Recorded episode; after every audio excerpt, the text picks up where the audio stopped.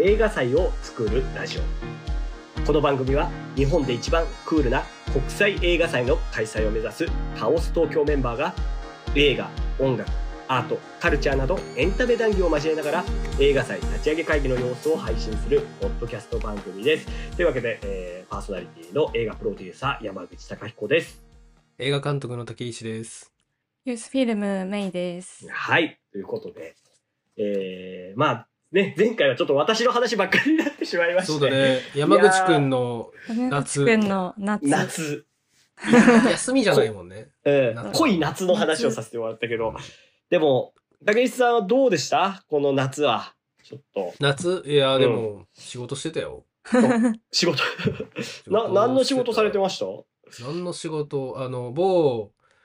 あの、片手でリボルバーを売っていいのか問題の映画の、あらららららら動。画をね、はい。やっておりましたけど。いや、でも楽 楽しかったよ、あれは。あ、えっ、と、宣伝の担当だったんだ、一応。いや、千年の、そう、とある動画のあえー、制作をしていて。なるほど。そうそうそうそう。いや、まあでもね、あの、いろんな素パターン材としてさ、使えそうなものはさ、多いじゃないあれは。見せ場が多いというか。そうだね。うんいや、なんか結構、やっぱ写真しか使えなかったんだけど、うん僕は。うんそう、あ、これはいいな、みたいな。で、もちろん、本編見てみたら、うんうんやっぱその、宣伝動画にはなってないけど、大御所のキャストがいっぱいいたりとかして、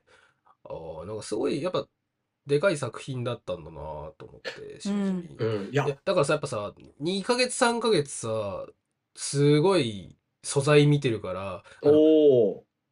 タイトルバックちょっと感動したよね。なんか、一番見てるから。ああ、なるほど。あー確かにねこの文字めっちゃ見たな。見たなっていう。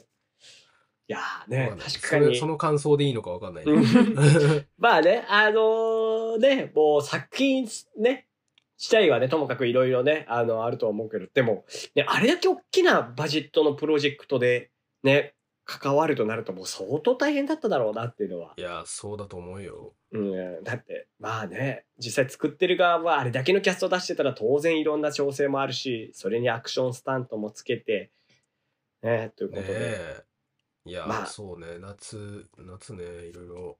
なんかでも去年はさ、うんあの、エアコンのない学校に10時間ぶち込まれる一日があったりとかして、はあ夏っていうどういう感じの意味 そうそうそう、あの、あれよ、某、某制服を着たショートドラマの、 あー。えーはいそうそう、TikTok ドラマなるものを初めて監督して、去年、そう。そっかその時はもう空調のないいや、教室で。でエアコンが一部屋しかなくて、みたいな言われて。でも、もうここしかロケ地がなくてってなるほいどう空気をすごいさして、あ、はいはいいいっすよって言って、しかもなんか、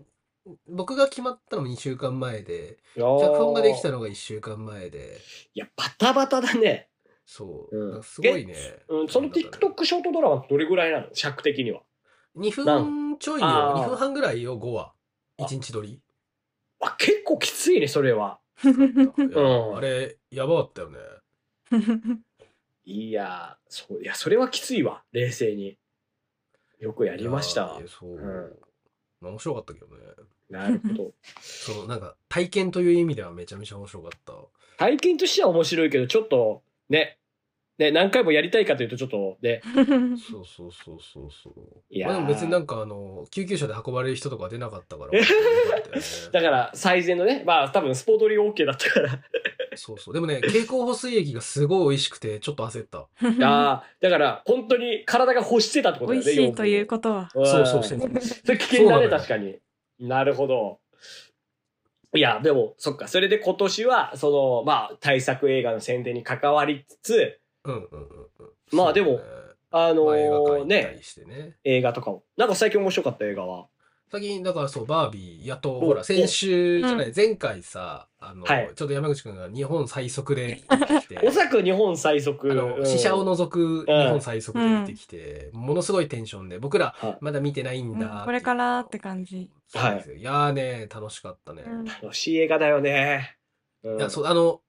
なんか、大前提、夏休みの、うんあ。の、みんなで見れる映画だったっていうところが、えっと意外と嬉しいところで、そうだね。いや、なんかさ、こ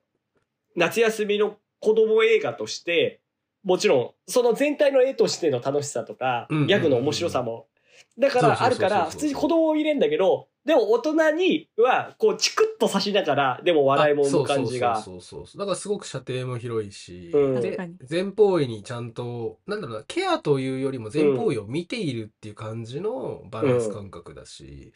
やっぱねすごい、うんいやだからもうね8月中にみんな見てほしい映画だしもちろん今ねくこぼれて9月もまだやってるだろうからやってる、全然やってると思うんで、ぜひ見てほしい映画ですが、うんいや、ななんんかか、うん。うん、ポッドキャストとか見てても結構バービーのこと話してる人めちゃめちゃ多くて、うん。なんかこう、夏休み映画でありながら、こう、家父長制という言葉がたくさん出てくるそうだね映画っていうところうで、なんか、うん、みんな思うとこがあるのかなっていう感じかな。うん。まあ、うんうんそなんかこのうね、もちろん見ていろんなことを感じるし考えるべきだと思うんだけど、まずそこでなんか変に苦手意識を持たないでほしいというか、めちゃくちゃアクセスしやすい映画だから、うんなんだよね。だからこう考えていくとそういう側面があるし、こういうところの描写って、あれで、あの、なんか僕らのこう普段の世の中のいろいろ生きづらさに通じうんる、うんあるいは僕らが日常で感じる、あの、なんかこう、悩み不満にかうん通じるところがあるんだけど、で、そこは、そこはもちろん描かれてんだけど、そこが前提の映画ではない。それを、なんかなんだろう、こう、啓発する映画じゃないんですよね。あくまでそたれをだそこだけで捉えないでほしいといそうそう、エンタメとしてしっかり包み込んで、メまず映画としてはすっごい面白い上でそうなんだよねうんその上でなんで、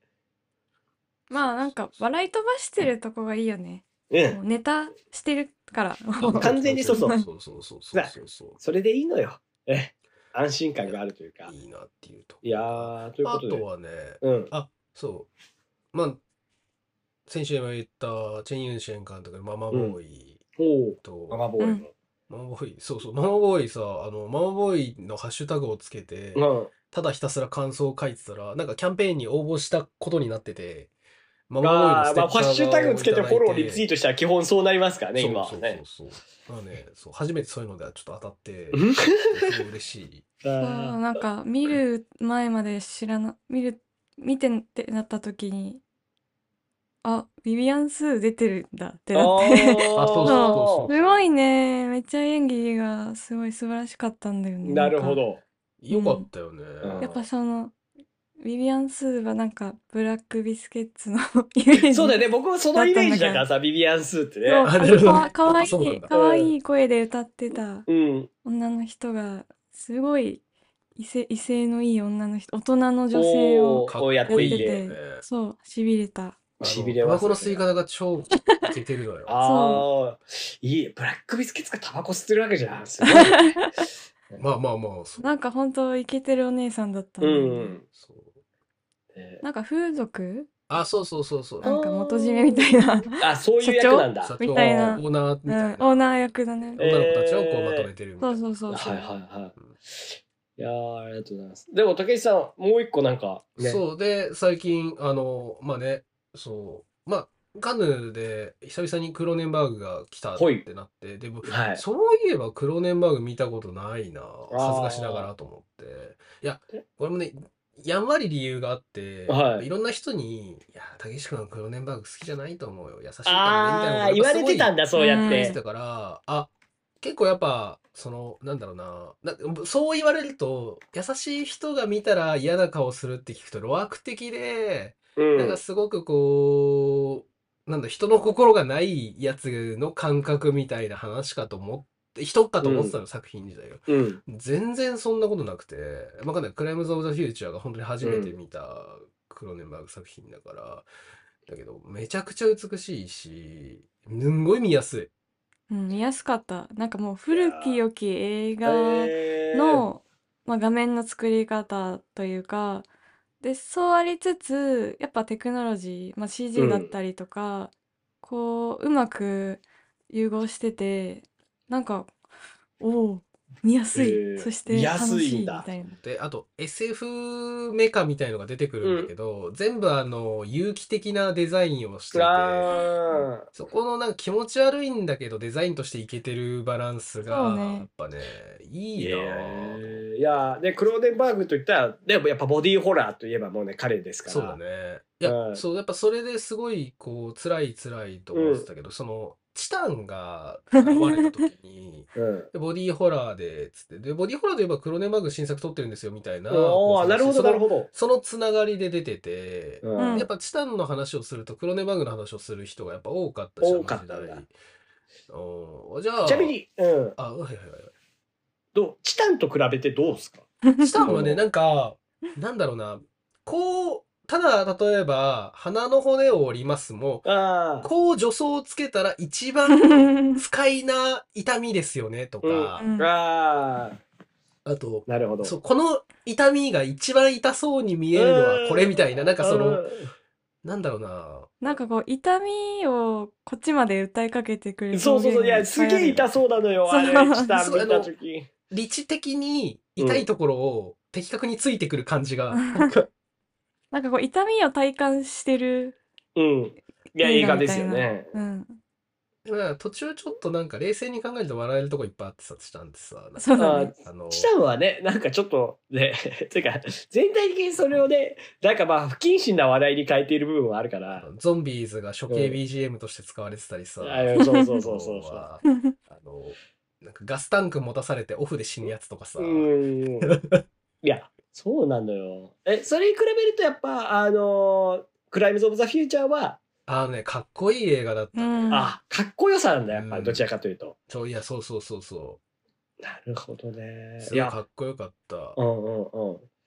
いいなあいやちょっと見に行こう。なんか、ボディーホラーだからやっぱ怖い。こ僕ね、本当苦手なのやっぱりあホラーでっても言わね、れるジャなンんルか、おが。話のあらすじをちょっと話すと、その、うんやっぱ人体に新しい臓器ができたら、それを摘出手術をするパフォーマンスアーティストの、おまおあカップルというかう、ん。まあ、パートナー、男女のパートナーがいて、うん。で、そのレア性デュエンジ女性の方が手術をして、で、主人公の、えっと、ビゴモーテンセンうのん。新しい臓器を摘出して、はいはい。パフォーマンス。スするっていう、その公開手術をして、でう、ん。その世界では痛みとか感染症がなくなってるから、おお。もう、スパーってああの中開けそうそうそうて、でえー手術が終わったら、ジューってあの、熱でくっつけるみたいな。うん。あの痛みない前提なんだよね。いや、それすごいね。すごい設定だ ね。そうそうだなかんだらよ、アーティストは、あの、脳とか神経に作用する機械を使って夢の中で痛みを体験できるみたいな、痛みを得られる喜びみたいな世界なの逆に、ええ、そうそうそうそう面白い。へえ。そんな中にとある新しい機能、臓器を持った、きうん機能を持った臓器を持った人間が現れて、だからこう、本物の新人類うん。に対して、まあ、こう主人公たちはどう捉えるかとか、うん。えーあと、あ。別の派閥はどう見るとか、政府はどう見るかとか、うん。その、へえなん、か、なんだろう、新しい価値観とか感覚が現れた時に、意見が、こう、すごい複雑に、こう、分裂していくみうみたいな感じは、意外と別に現代的かもとう思って。ん。まあすごい現代的なテーマなんだけども、すごいね、その設定を思いつくのがすごいわ。うんうんそうそうそう信じられん。なるほど。うんちょっと、いや、これは必見リストですね。いや、ちょっとね、面白くうんて、やっぱ終わり方もすごいおしゃれだった。おしゃれというか、イケてるっていうああうん。へ感じでしたね。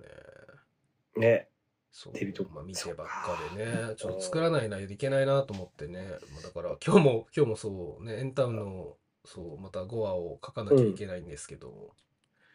ね、そうそうそう、な夏休みというか、毎年一は応い何かは自主的に1個作品を作んなきゃなと思ってやって、で、今年もなんとか無事エンタウン1話から始まってできてはいるんですけど、ねで、今ね、現状、えーっと、どうだろう、4話までいけてんのかな、この、この、 これが配信される頃には。っていう、その僕の、まあ、YouTube のうん企画のショートフィルムのシリーズがあって、うん。そうそうそう、それを、まあ今、そうね、夏っていうか、まあ4月ぐらいからずっとやってるんですけど、ね、それもちょっと続けていきたいところですよね。うん。いや、エンタウンのさ、あのショートフィルムはどういう経緯で始めようってやったのまあ さっき毎年作るとは言ってるけそどうそうそう。まあ、後ろぐらい話をする。なんかこう、人のために映画を作って、ちょっとだ、なんかダメージを負 って、そうそうなるそうほど。いや、なんか自分が楽しい、プラス、なんかやっぱ、うん、それこそ人のオーディション見に行ったり、人うんうんうのん映画祭とかで人の作品いっぱい見るじゃん。で、すごいこの人のお芝居好きだなって思ってた人が、僕の作品も好きですって言ってくれて、うん。一緒になんかやりたいってなるけど、なんか、そういっぱい、そういう人といっぱい出会いした時期に限って、僕にキャスティング権があんまりない企画があったりとかして、なんか申し訳ねえって思ってた人たちがいっぱいこう頭の中に集まってきて、で、なんかこの人たちとすごいちっちゃい企画でもいいから、本人もやってみたい役、で、僕うんうもん撮ってみたいその人、で、なんかこうお世話になった場所とか、撮ってみたいシチュエーションのワンシチュエーションものをシリーズにしたい。で、それが集まって全員同じ町、僕の脳内に集まった素敵な俳優が全員同じ町に住んでたらすげえ面白いなっていう、あーなるほど独ね。善的な思考のもと、生まいれやたいや、企画いいじゃん。なんか、それなんか、タランティーノ的というか、ウェストアンダーソン的というか。あ、でもねえそうだね。いや、うん えっと、ちょっとかこつけると、ジャックたちのプレイタイム見て、はいはいプレイタイムはあのあ、ー物理的に街を作っていたけど、うんうんうん。仮想で、それはもうお金もかかるし、やっぱ能力も高くないといけないしっていうところうんうのん逆で、あ、じゃあ仮説で、間は脳内で保管して、それぞれがいろんな、まあコインランドリーもカフェもライブハウスも、そうそうそう、本屋さんも、全部なんか同じ街にあっうんうんうて、んで、この人たちは実はすれ違ってるかもしれないよぐらいなるほの、ど。そう、オムニバスの作品が作っていきたいなっていうのはあって、ちなみにエンタウンっていう名前でそのどどタウンっていうのはなんかどこの実際の街とかをこう念頭に置いてるのそれとも完全にいや、全然ない、全然ない。まあ、もうそ完のね、あの、遠くに行き過ぎると撮影が難しいから、都内では今やってるけあど、別にあ今後だから広がってって、ーなる大ほど、ね、阪だけど、いや、この店はエンタウンにありますみたいな、とかも全あ然そうやってみたいいうし。ああいいねいやなんかほらよくそのねえっ、とポール・トーマス・アンダーソンはさあのカリフォルニア近郊を明らかにね、うんうん舞台にした街が多かったりとかする中で、うんそういうことなのかなと思ってなるほどねもうとにかくもう仮想の、まあ、もう特にどこかモデルがあるわけではなくまあどこにだどこにでもあるってことはないかなってことはないけど街がそうそうそうあってそうそこで、自分が組みたいなと思ってた俳優さんこう集めてある種オールスター的にオムニバスを。そうだねで、やっぱ一人だとお話が展開しないから、もう一人出さなきゃいけないっていう時で、もちろん役者さん出てもらうこともあるけど、あの、普通にお店の店長さんとかが出てんのよ。結構普通に。ああ普通にその、 ロケ地の。そうそうそうそうそう。ああそれ面白いね。そう、だから実際に、そう、ロケ地巡り、聖地巡礼うをんすると、その、店長さんはいるわけよ。おー。ああそれやっぱりなんだろう店長さんとかともなんかこう仲良くしてそうそう、まなあんか、結構無茶ぶり的に、台本あ無茶ぶり的書ないちゃったんですけど、うん出てくれますって言って。ああそれでそうねそう。すごいまあ、ねやっぱ、厳しいって言われることもあるけど、結構乗ってくれる人もいて、まあねそのあすっごいなんだおいあのそう先に武石がその街を作りたいっていうのがあってそれプラス私の記憶ではあのなんか散歩してる時にこう街、うんっていうか、うんあのお店の宣伝を宣伝臭くなくというかああーそうだね中でドラマを作ることによってあのまあ宣伝も兼ねてのうんうんうんドラマを作りたいみたいなそういう案もあってこうロロケっていうのでやってるそうのだね。なんか、場所に、まあ、IP とまでは言わないけど、なんかこう、興味というか、あと、ファンができたらすごくいいなっていうのがあって、そういう意味での、おーまあ、ある種宣伝というか広告的な側面もふは含めたら、やっぱ素敵だねっていうところで。いいですねいやなんかね実際そういうドラマってあるじゃないテレ東のドラマとかもそう、うんで結構そう深夜テレ東の深夜帯とかそういうドラマも多いけどなんかそういうところも含めてさなんかこう実際にそこを巻き込みながらそのじ地の縁とさうん人の縁でうんうんこううんつながりながら面白いものが生まれていくっていう、ね、でも1ヶ月に1本出してるわけじゃないですかそうだね。でね結構大変じゃないのめちゃめちゃ大変よ。だって、だよねそう。うんだからさ、今、だから4、えっと、5話書いてるけうど、ん4話の編集はね、もうきっと僕がスケジュールを守っていればもう公開はされてるだろうけど、おそうそうそうそうとか、あと、ね、ロジャ6は誰が出るんだとかも進めなきゃいけないし、ーうんうん。でいつ終わらすんだみたいなこともちょっと考えながら、今まで出てきたキャラをこうさ、そうだよね。この、言ってみれば、こう、巻いた種を刈り取りに行かないといけそうないかそうら。そうそう。だから今そろそろ5だから一旦ちょっと少しずつつなげていこうかなっていう動きもしてとか。ね、ちょっとね、ドラマ的には一旦、こう、ね、すれ違いが一個ぐらい発生してないと、ちょっそとう、そうそうそう。まあでも引っかかりはちょっとずつ作ってるんだけどね。うん。いや、いいね。そう。いやでも楽しいね。やっぱだからその、まあ本当にお芝居好きな人とか、見ててやっぱこの人撮りたかったなって人でやってるから、なんかすごいコミュニケーションがすごい楽しいというか、そうだね。ちなみに撮影舞台とかも結構ぞろぞろ引き連れて。いや、もう僕一人で、これ、うんまあ、エンタウンは、まあ、言っちゃうと全部 iPhone の撮影で、おー、マジえっと、三脚とジンバル、はい全装備で多分そんなにお金かかってないっていうあの、で、そうなんだ。じゃあもう本当に一人人でこう、それ持って iPhone で。そう、だから、撮おって二人とかだったりするよ、全然、役者さあんと。あ、すごいね、それは。そう、そうそう、それでやって、ねこれめちゃめちゃ楽しいよね、だから。でも大体なんか、すごい短い時間で終わっちゃうから、うん。そう、インタビューとか撮ったりして、へーなんかそのね、インタビューの中でまた俳優とやりたいことがね、出てきたりもするし、だろうしあ、ねそ。れもあるね。え、だからうん面白かったのはさ、そう、なんか、それこそ3話とか、うん。まあ、もちろん役者さん会うときはマネージャーさん一緒だったりもするんだけど、会うと、だこう、ご本人が、え、確かその時取れる選択肢が、カフェ、お寺、えー、なんかとなんかとコインランドリーだったの。うんうん。で、コインランドリーが一番いいですって言われて、だはい結構じゃあ、まあ、そのね、3番中村サラスさんは、あの雰囲気ある人だから、うん透明感とかも出てて、だからちょっとこう、物思いにふける、静かな5分ぐらいになる予定だったんだけど、こうマネージャーさんうがん急に、おでも、なんか最近海外で、あの、コインランドリーの乾燥機に、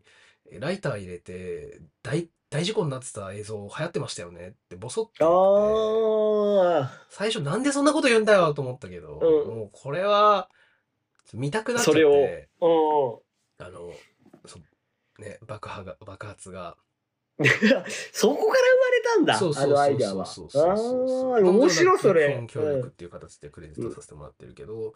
そう。でもさすがに実際お話の中で、で、また来てほしいロケ地を爆破させるわけにいかない。だからどうしようかな、どういう風にうんっうんうんうん。ていうところで、まあああいう形にはなったんだけど。なるほど。いや、面白いね。 確かに。いや、そうか。なんかだからもう本当にある種、もちろん決まってはいるんだけれども、そうそうそうそう。ね、しかも、その、昨日ね、あの、別で、こう、竹内さんに会った時に、その、エンタウンの台本のう裏側といいますか、ああ、はいはいはい。見せてもらったんだけど、で、うん。 10分ぐらいのストーリーですよ。まあまあ、だけど5分かな。うん。 5分か、ごめん、5分のストーリーですよ。うんで、そのキャストの、えキャラクター、ーこうなんか設定ね裏側、うんというか、こういう人ですよのね、やつがね、あ多分全部読むの5分以上かかる。そう だ文章でね。結構いい時間取られると思うよ、あれ。うそんうぐらいしっかり書かれていて、そう、あの、要はキャラクター一人一人1話ごとのキャラクターの設定が、まあ、ビチビチに A4 の紙1.5からもう1.4ぐらいあるうんうんんですよ、毎回。で、毎はそれを書いてからじゃないと脚本書かないように、まあ順番が前後する場合もあるんですけど、していて。すごい。だから、そこまでこうキャラクターを入れてるからこそ、まあもうこのキャラクターはこれを言う、こう言うだろうがね、そうそう。だか見らえてやくっぱるという。キャストとかも、あれを渡してから、まあ、いつもそうなんで、僕の映画はそうなんだけど、えっと、台本読んでもらうと、ここのセリフって、なんかこう、この子言わないと思います、みたいな、やっぱ言ってくれおーて、で、それは結構僕としては嬉しくて、なんか、そうだね。あ、じゃあ、そっか、どう、どういうふうに言いますみたいな話ができるし、はいはい、あ、だはからいそ。っちの方がしっくりきますね、っていうう。んうん。なんかすごくこう、し登場人物の、まあ、すごい良き友人というか、横にいる人としてやっぱコミュニケーションを取ってくれる人が多いから、あれはやっぱ作ってて、や、や、なんか、やめようがないというか、うんあれなしの方が絶対多分サクッと台本とか書けちゃうんだけど、うん。あれなしで撮る時の、なんかこう不安さったらなくて、やっぱキャラクターの設定はすごい書いちゃうね。だから自分の中で考えてるキャラクター像がめ明確にならないから、合ってるのか自分の中で確信がつかめないっていうのはありそうですよね、確かに。なんか、そうね。やっぱそれはその僕が大学時代の脚本の先生が、人は、な例えば27歳男性って書いても、27歳って生まれ、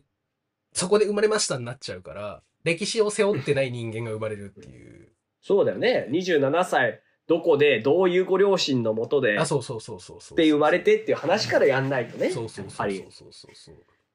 そういやーいやだねだからそれだけこう丁寧に作り込んでるからもう大変だしそうだね。いや、でもね、めちゃめちゃ時間は取られるけど楽しいよね。ううんんでもねなんかもう本当にこれだけずっとやり続けてまあ何,、ね、何り何ヶ月ぐらい続くかわからないけれども、うん続いた上でねこれをまあ一つにまとめてまた映画とかにしたらどんな感じになるのか見え方も違ってくるだろうしいやー、なんかね、ちゃんとつなげたいよね。うん